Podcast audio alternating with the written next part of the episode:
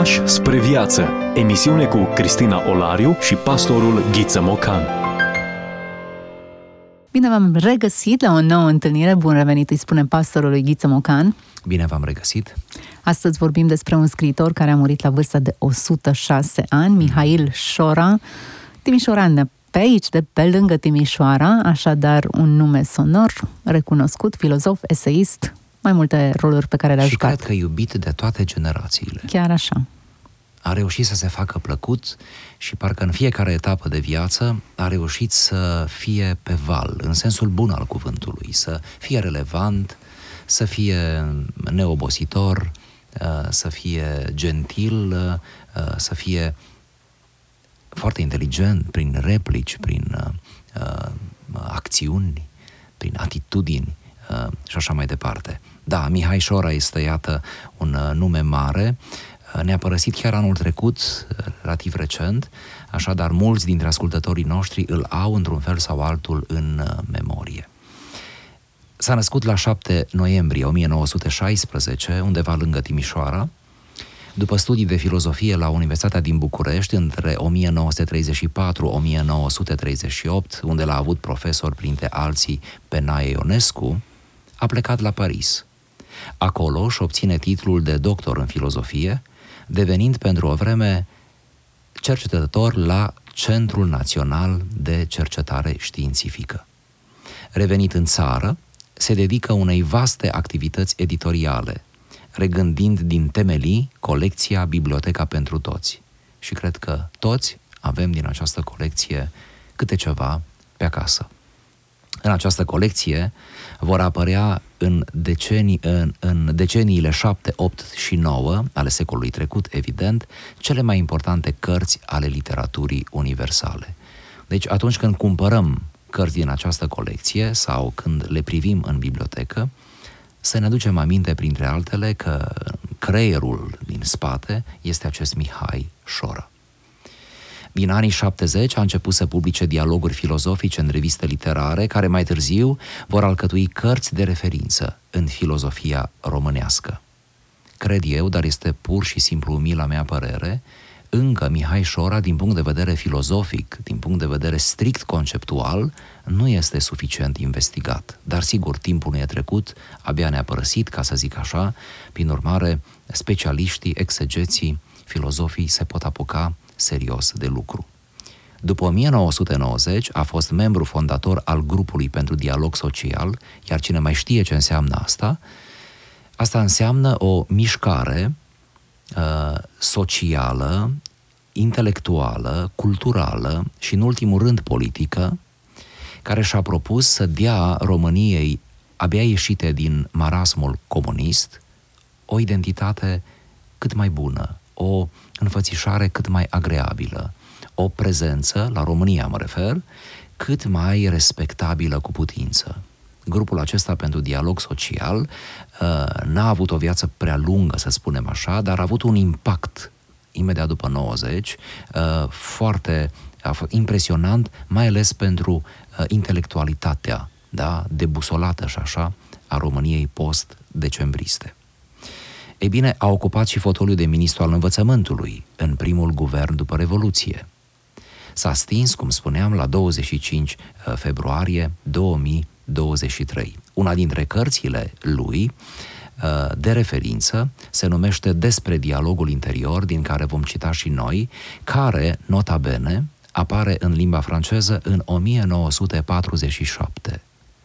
Suntem la final de al doilea război mondial, o perioadă în care, cum bine știm, în România uh, sau României îi se pregătea ceva nu tocmai uh, minunat, anume perioada comunistă. Uh, normal, cartea nu a fost tradusă în românește decât după Revoluție în 1995, ediția din care vom cita și noi, și retipărită în 2006. Mai menționăm de asemenea Sarea Pământului, care a scris-o în 1978, a apărut în românește în 2006, A fi, a face, a avea, ce frumos, trei verbe fundamentale, mm-hmm. carte scrisă în 85, a apărut la noi tot în 2006, Uh, și uh, apoi alte cărți, alte studii, nu le-am menționat decât pe cele care uh, sunt cumva adresate publicului larg, cărți de reflexie din punct de vedere, nu știu, social, uh, politic, cultural, literar, uh, însă uh, el sigur că a scris uh, multe lucrări de specialitate din zona uh, filozofiei care uh, alcătuiesc într-un fel o mică bibliotecă pentru specialiști. Da, păi propun să trecem la lectura unui text semnat Mihai Șora despre dialogul interior, interesant și uh, atrăgător în același timp. E ca o invitație. Exact. Omul este o ființă a cărui acțiune de a rodi trece fără încetare prin proba dialogului interior, înainte de a ajunge la o expresie de sine însuși care, adevărată fiind, să provoace adeziunea totală a ființei sale, va trebui să perceapă el, omul, va trebui să perceapă îndeaproape sunetul gol al tuturor falselor roade, cărora le va fi acordat uneori adeziunea sa parțială sau ezitantă, pentru a fi apoi în drept să le respingă irevocabil în neantul din care au apărut și cu care se confundau în mod esențial. Îmi cer iertare numele autorului pentru lungimea acestei propoziții, dar e scrisă de un filozof. Evident, trebuie să o împărțim în mai multe și să căutăm punctul pe care îl putem pune ca să înțelegem ideea. Continuăm. Din el însuși provin așadar, din om, în majoritatea lor, obstacolele pe care omul le întâlnește pe drumul realizării sale. Asta, de altfel, și singularizează într-o asemenea măsură condiția umană printre celelalte condiții creaturale, căci omul este literalmente singura creatură care nu e spontan infailibilă atunci când e vorba să distingă între adevărata și falsa sa roadă. Înțeleg aici, prin adevărata operă a omului, opera care, fără să țintească peste ce poate, îi înfăptuiește cu adevărat natura, în felul în care fructul desăvârșește arborele, nefiind decât izbucnirea forțelor sale ascunse, opera care se mulțumește modest să-și îndeplinească misiunea, aceea de a aduce la lumină ceea ce, găsindu-se deja acolo, zăcea totuși până atunci în acest obscur rezervor de forme larvare, care este putința. Căci între operă și cel a cărui operă este, nu există o diferență de natură, ci doar o diferență de mod de a fi. Și după cum conturul naturii producătoare este pentru totdeauna fixat în planul posibilului, tot așa e și conturul operei care trebuie produsă. Acum, noi, un pastor și un jurnalist, încearcă să pună cap la cap ideile unui filozof. Iată, în ce ne-am băgat. În ce provocare am intrat. Deja e prea târziu să mai dăm înapoi. Dar poate ne prinde bine și nouă, chiar dacă Sigur. avem profesii diferite, aceste reflexii filozofice să ne ajute să descifrăm dialogul interior pe care orice ființă umană îl are. Fie că reușește să-l scoată în exterior, să le reproducă în propriile cuvinte, fie că nu, există acest dialog interior. Pentru că filozoful, să-l numim așa, și nu e deloc ironic ce spunem, chiar vrea să spună ceva, chiar spune ceva aici, dar o spune într-un mod uh, pretențios, un pic baroc. Traducem? Să încercăm. Să încercăm. E bine, primul concept pe care eu l-am remarcat aici, că există roade false și o anumită incongruență pe care o putem afișa cu ceea ce este înăuntru. Iar tocmai această incongruență este cea care uh, ne, ne aruncă în neantul de dincolo, ne separă de ceilalți oameni. Nu reușim să traducem în roade autentice ceea ce este conținut interior. Iată o postulare corectă. Aș adăuga doar că încă de la primul paragraf avem această antiteză între exterioritate și interioritate. Concepte fundamentale, nu-i așa, în filozofie și nu numai, și în spiritualitate. Exact. Prin urmare, ce spune Mihai Șor aici este că atunci când ne propunem să rodim, să facem roada cea bună, ar trebui mult să coborâm în noi înșine, să purtăm, nu, să trecem proba dialogului interior. Adică ă, să acordăm uh, dezideratul nostru, planurile noastre, proiectul, să-l acordăm cu interiorul, cu fondul nostru interior, fondul nostru dur, nu? Nucleul ființei. Orice dezacord uh, poate conduce la un soi de ipocrizie și periclitează planul însuși. Și în loc să avem roade bune, avem roade rele, roade Sunet gol. greșite. Sunet gol, da. Uh, ar trebui să fie mult mai credibil aceste adevăruri, ar trebui să fie mai ales că nu vin de la un pastor, în cazul acesta, de la un teolog, de la un predicator care duminical ne spune la fel, uh, ci chiar vin de la, de la un filozof, de la un laic, de la cineva care cu frică de Dumnezeu și cu multă știință de carte, încearcă să spună să nu ne sfâșiem, să nu cădem într-o schizofrenie din asta uh, uh, ontologică, să ne rupem de noi înșine, pentru că nu va merge. Nimeni nu poate sluji la doi stăpâni, spune Exact. Mântuitorul. Exact. Nu poți trăi între, în dualitatea aceasta, cu loialități împărțite. Invitația lui Mihai Șora în cazul acesta este până să exprimi ceva, conturează-ți foarte clar dialogul interior, în așa fel încât să-ți dai seama care este traseul pe care îl parcurgi, ca să poți să fii congruent. Loialitatea ta e clară, de care parte a barierei te afli. Um, mă gândesc în, în dezbaterea asta interioară, în dialogul acesta interior pe care fiecare dintre noi îl avem, începând de la o vârstă foarte fragedă, mai tulburat în perioada adolescenței, dar și ulterior ca oameni maturi, permanentul dialog legat de valorile interioare pe care ni le asumăm și pe care le exprimăm. Dacă ar fi să simplific, și treaba jurnalistului e să simplifice o idee foarte complicată. Pui sămânța în pământ, crește și nu se vede absolut nimic. E etapa dialogului interior, în care sămânța trebuie să germineze, trebuie să fecunde, trebuie să fie ceva acolo care naște viață. Dacă nu există procesul acesta interior, aproape e imposibil să existe. E o creangă pur și simplu atârnată undeva, dar nu generează roade și viață. E doar un brad așezat într-un suport cu roade artificiale, cu decorațiuni artificiale.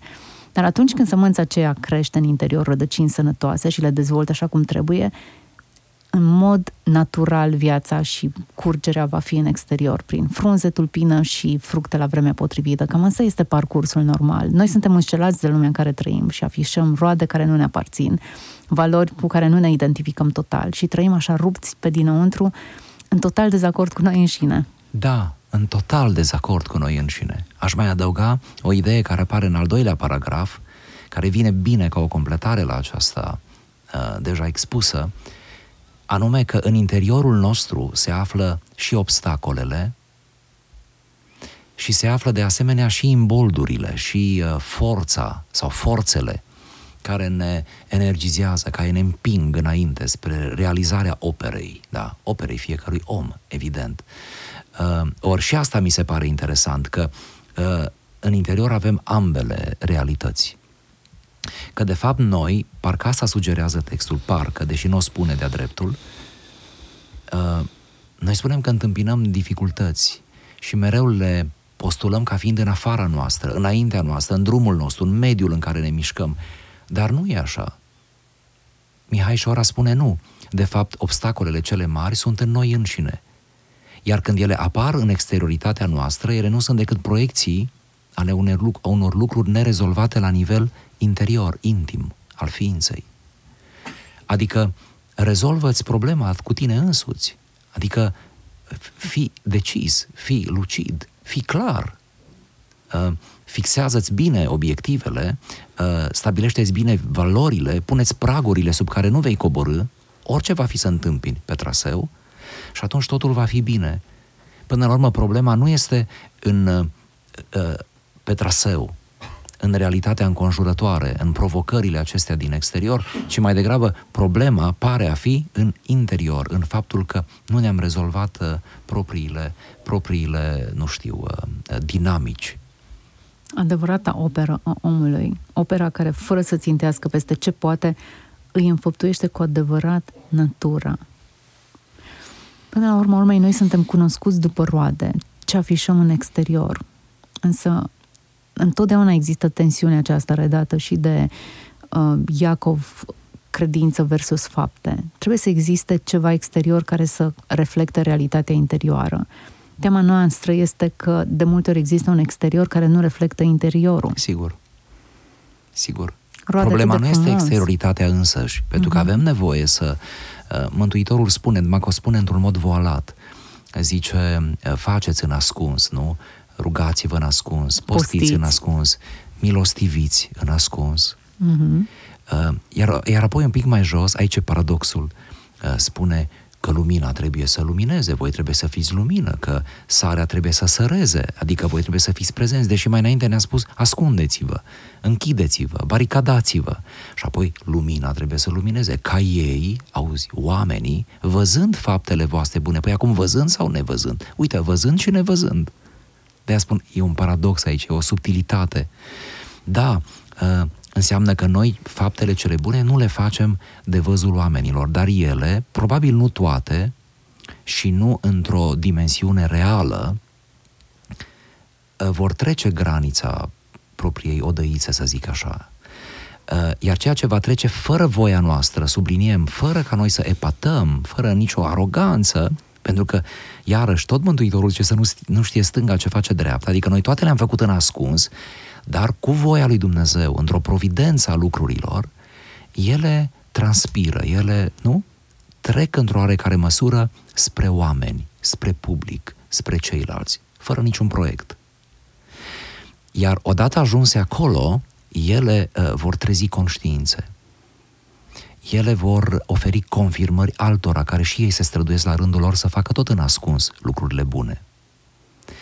Uh, și, asta este maximal, ele vor orienta în mod indirect ochii inimii acelor oameni spre Dumnezeu, care până la urmă este, nu așa, obiectul tuturor uh, faptelor bune și a operei noastre până la urmă. Până la urmă, urmei, noi nu putem să trăim decât în văzul lumii. Suntem observați, suntem în gura lumii, dar nu ar trebui să trăim în mod conștient, adică nu avem nimic de demonstrat Sigur. cu atitudinea că faptele noastre bune nu sunt făcute de ochii lumii. Da. Cred că aceasta e Poate precauție mai pe care tranșant trebuie. spus, să nu facem nimic demonstrativ. Asta e o luptă. Că, că uneori îți vine să demonstrezi. Poate că uneori chiar crezi că e nevoie să, uh, să spui, să afirmi, să clarifici odată pentru totdeauna. Uh, De câte ori am făcut asta eu și semenii mei, nu ne-am simțit bine după aceea. Adică, adică m, dacă ar mai fi să o luăm, poate n-am mai face-o. Pentru că până la urmă lucrurile au ieșit la iveală. Dar nu, uh, cum să zic, nu împinse de noi, nu, e ceva artificial, e ceva cu care tu nu vei putea trăi după aceea. Chiar așa. Chiar așa. Interesantă e- balanța aceasta, echilibru pe care trebuie să-l realizăm între exterior și interior. Um, credința trebuie să fie în inimă, privată, dar dacă ea nu are o exteriorizare, este falsă. Pe de altă parte, exteriorizarea unui interior nerestaurat sau ne e ipocrizie. Și noi creștinii ne mișcăm în sfera aceasta, așa cum subliniați puțin mai devreme. Iisus le spune fi privat, dar fi public în același timp. Uh, nu fă nimic de ochii lumii, pentru că lucrul ăsta se cheamă slavă de șartă și asta îți va fi răsplata. Punctează din nou, foarte tranșant lucrurile astea. Dar da, pe în de aceeași altă... predică de pe munte, Da, în același da, capitol, da. să menționăm. Da. Și cred că reușește acest om filozof să surprindă atât de bine despre goliciunea, despre sunetul gol pe care îl poate da disocierea asta dintre exterior și interior. Ar trebui să afișăm mai puțin sau ar trebui să nu ne pese ce afișăm, ci doar ceea ce este în interior, dar totuși trebuie să menținem fluxul acela al exprimării. Mă gândesc la un verset din Roman care pentru mine demonstrează că nu poți să păstrezi credința privată. Credința trebuie să aibă o exteriorizare. Dacă crezi în inima ta că Isus e Domn, că Dumnezeu l-a înviat din morți și ulterior mărturisești cu gura ta, trebuie să existe ambele valențe ale credinței. Unii plasează credința doar în spațiul privat. Credința e o chestiune privată, nu trebuie să o exteriorizezi cu nimic, nu trebuie să te bați în piept cu ea, dar eu cred că trebuie să existe acele roade care probează, acele fapte, Sigur. acele exprimări Chiar care... cuvinte uneori. Cuvinte, da. Să articulăm credința. Uh, Ce doresc uh, eu să adaug la această provocare uh, este să fim atenți că trăim vremuri libere și cu mult potențial. Uh, Și în astfel de vremuri suntem ispitiți să cădem în activism. Adică, în planul exterior, să inițiem, ba chiar să susținem uh, proiecte de toată frumusețea, foarte corecte și foarte pro-Dumnezeu, pro-umanitar, pro uh, tot ce e frumos pe lume, Uh, și la un moment dat aceste proiecte să ne ia înaintea sinelui interior, adică noi să nu mai fim în ele și să ne trezim într-un activism din acela bolnăvicios, derapat, să ne epuizăm în condițiile în care nici măcar Dumnezeu nu dorește asta, chiar dacă facem totul în numele Lui. Uh, și de obicei aceasta este ispita în care cad oamenii liberi, cum noi. Adică deocamdată nu suntem opresați la asta, mă refer, suntem exact. liberi. Oamenii uh, cu burta plină, oamenii care își permit concediu anual, deci oamenii care au un nivel de viață decent. Sper că recunoaștem că avem un nivel de viață decent. Uh, noi suntem tentați să ne, să ne prea întindem, știți, să ne prea... mai mult decât duce interiorul nostru. Și să ne trezim că inima noastră nu mai e acolo, că inima a rămas mică, planurile sunt mari, că vizibilitatea noastră în online, să menționăm și asta pentru că poate ispita e mai mare în virtual decât în real. Chiar așa. Deci vizibilitatea noastră acolo este mult, este, nu, este supradimensionată. Noi suntem niște pigmei uneori în interiorul nostru, dar părem niște uriași în spațiu virtual, cu precădere în spațiu virtual. Nu întâmplător fac precizarea.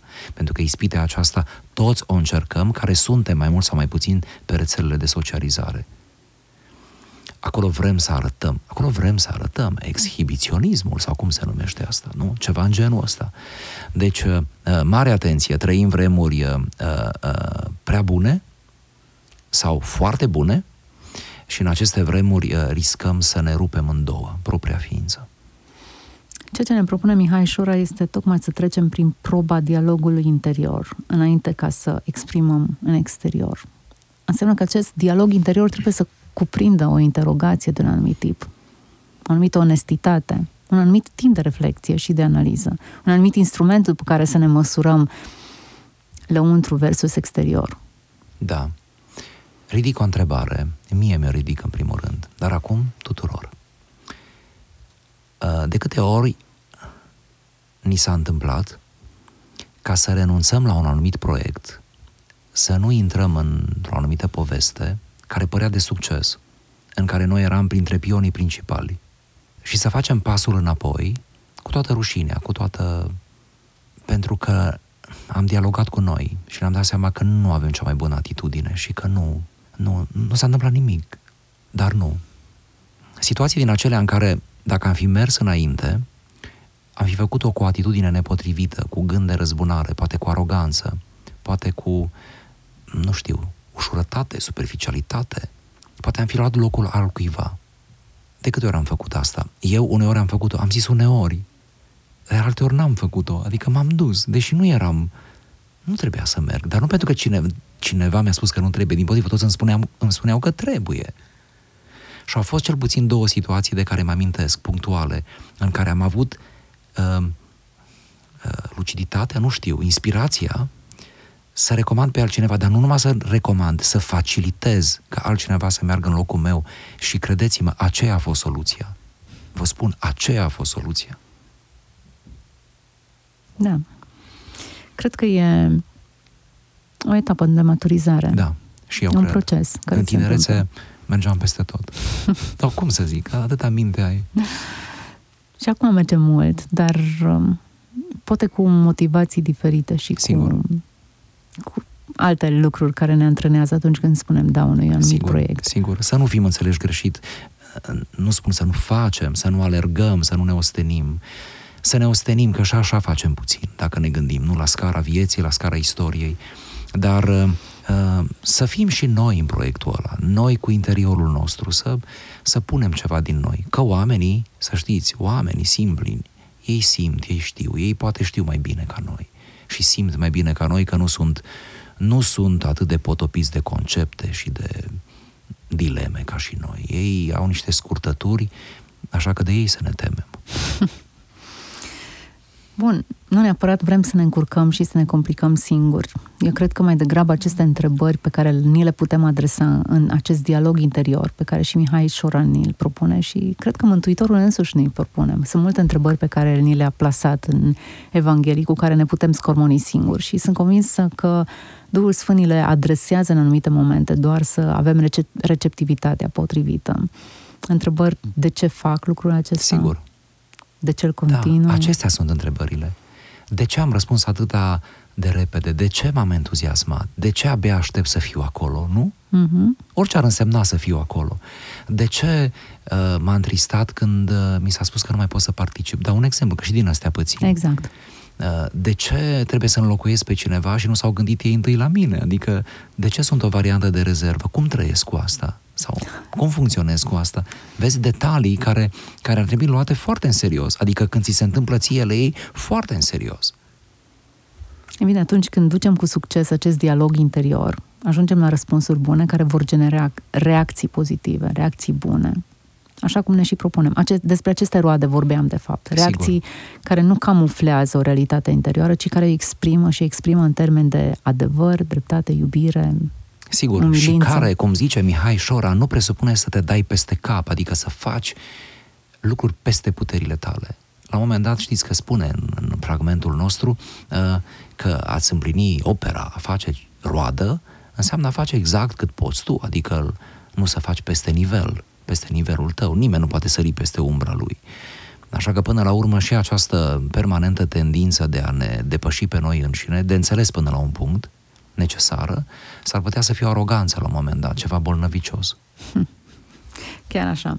Încheiem discuția aici. A trecut timpul cu Mihai Șora. E foarte complex și adevărul e că am senzația că doar, uh, eu știu, dăm un pic coaja la o parte, o zgâriem da, așa. De aceea trebuie să ne bizuim pe ascultători. Ei vor citi mai cu atenție. Despre dialogul interior, Mihai Șor a fost textul pe care l-am propus astăzi. Mulțumim că ne-ați urmărit. Să aveți lectură bună în continuare. Dacă alegeți să luați una dintre cărțile semnate Mihai Șora, veți fi cu toți câștigați. Fiți binecuvântați, toate cele bune! Ați ascultat emisiunea Pași spre viață cu Cristina Olariu și pastorul Ghiță Mocan.